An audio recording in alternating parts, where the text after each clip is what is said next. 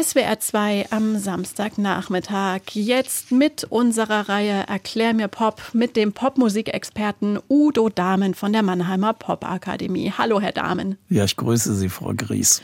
Heute geht es um einen Titel und eine Band, an der man in den 90ern nicht vorbeikam. Echt und du trägst keine Liebe in dir.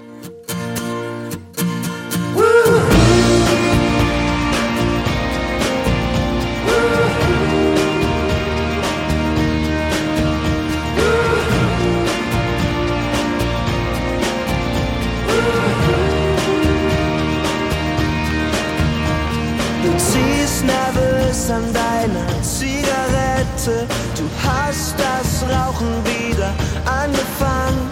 Du fragst mich nach meinem Befinden. Wie du siehst, ist es mir guter Gang. Du schweigst und schlägst die Augen nieder. Mit deinem neuen Freund ist es schon vorbei. Es scheint, das passiert dir immer wieder.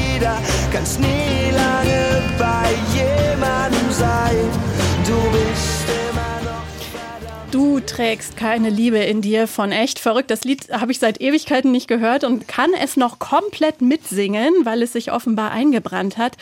Ein absoluter Hit meiner Jugend. Was verbinden Sie mit dem Titel und der Band Udo Damen? Ja, das ist für mich eine auch durchaus persönliche Geschichte, weil Franz Plaser, der der Producer des Songs ist, ist jemand, den ich recht gut kenne, genauso Michael van Dijk, der den Song geschrieben hat.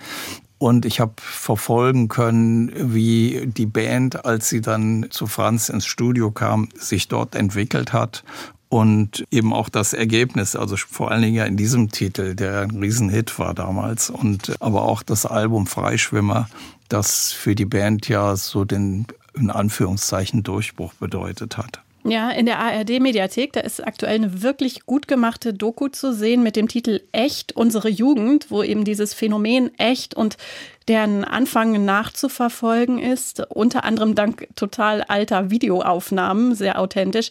Sowas wie echt gab es damals noch nicht, oder? Die haben ein ganz neues Musikbild oder Bild einer Band abgegeben. Ja, also in Anführungszeichen, es gab die Boybands natürlich, das mhm. war ja auch das Jahrzehnt der Boybands, aber A, die Band wollte sich selbst nie damit identifizieren, mit diesem Boyband-Charakter, mit Choreografien und so weiter, sondern hat sich eigentlich immer als Rockband betrachtet und auch das in Interviews gesagt. Und gleichzeitig, da es ja in deutscher Sprache ist, äh, als junge, sehr junge deutsche Band eben dann da auch Furore gemacht und äh, vor allen Dingen eben dadurch, dass ganz offensichtlich auch die Texte was zum Schwingen brachte in den Zuhörerinnen und Zuhörern das dem Zeitgeist entsprach. Ja, lassen Sie uns mal über den Text sprechen. Sie haben gerade schon angedeutet, Sie kennen das Produzententeam dahinter. Aus heutiger Perspektive finde ich den Text fast ein bisschen lustig. Da singen ja 15, 16, 17-Jährige total abgeklärt über eine gescheiterte Beziehung. Schon der Anfang ist irgendwie putzig. Du ziehst nervös an deiner Zigarette. Du hast das Rauchen wieder angefangen. Ja, also wie alt muss man sein, dass man schon mal geraucht hat und dann aufgehört und wieder angefangen? Das ist ja eigentlich äh, viel zu erwachsen für eine Teenie-Band. Aber gerade das kam beim jungen Publikum gut an, erinnere ich mich. Sehen Sie das auch so?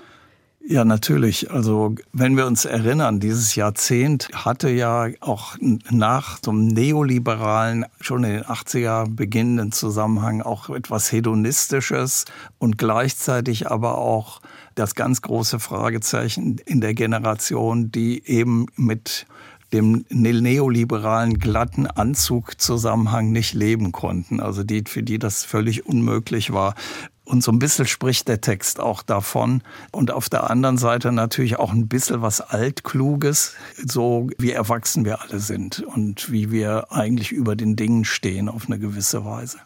Schauen wir mal auf den musikalischen Gehalt von Du trägst keine Liebe in dir von echt und den sehr eingängigen Refrain.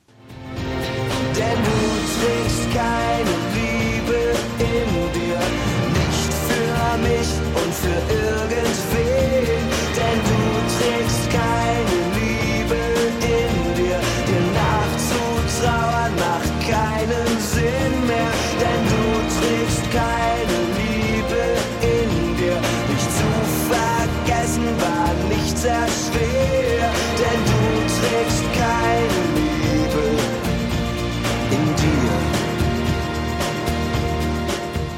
Ja, das ist schon richtig gut gemacht. Dabei war echt, Sie haben es schon gesagt, eine klassische Schülerband. Wie viel war denn nun wirklich echt an echt? Wie viel kam aus den Jungs selbst und wie viel war Musikindustrie? Ich würde erst mal sagen, 100 Prozent echt. Äh, also es kam alles eigentlich erstmal von der Band, auch in dem Bestreben, nicht als Boyband und nicht als Retortenprojekt durchzugehen in der Industrie. Und das muss ich sagen, Franz Plaza ist als Producer jemand, der sehr gefühlvoll auf äh, die Musiker eingeht. Das Gleiche kann man von Michael van Dijk sagen, der äh, ein hervorragender Songwriter ist, auch unter eigenem Namen. Und das Zusammenwirken mit der Band hat dann dazu beigetragen, dass auch so ein Ergebnis dabei rauskommen konnte. Charismatischer Kopf der Band war Sänger Kim Frank. Ich erinnere mich noch an das auch sehr gute Remake von Junimond, bei dem sich Kim Frank wirklich nicht hinter dem Originalinterpreten und Musiklegende Rio Reiser verstecken musste. Was ist das Besondere an Kim Frank Ihrer Meinung nach? Ja, also er ist ein Multitalent. Also die sängerischen Qualitäten und auch seine texterischen Qualitäten, die er ja durchaus hat zeigen können. Die andere Seite ist natürlich aber auch die, dass er unter anderem als Videoregisseur für sehr viele unterschiedliche Künstlerinnen und Künstler im Nachgang, nach dieser eigenen Karriere dann eben gewirkt hat. Also die Videos sind auch Legende mittlerweile. Und äh, das ist wirklich auch glaubhaft, auch in diesem Text, dieses Erwachsensein und so erwachsen mit Dingen umgehen.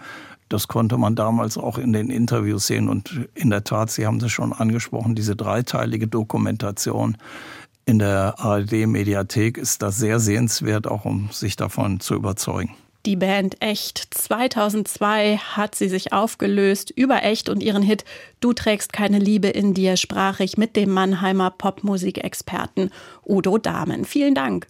Ich danke auch. Weitere Gespräche der Reihe Erklär mir Pop finden Sie auf swr2.de und den Podcast finden Sie unter anderem in der ARD Audiothek.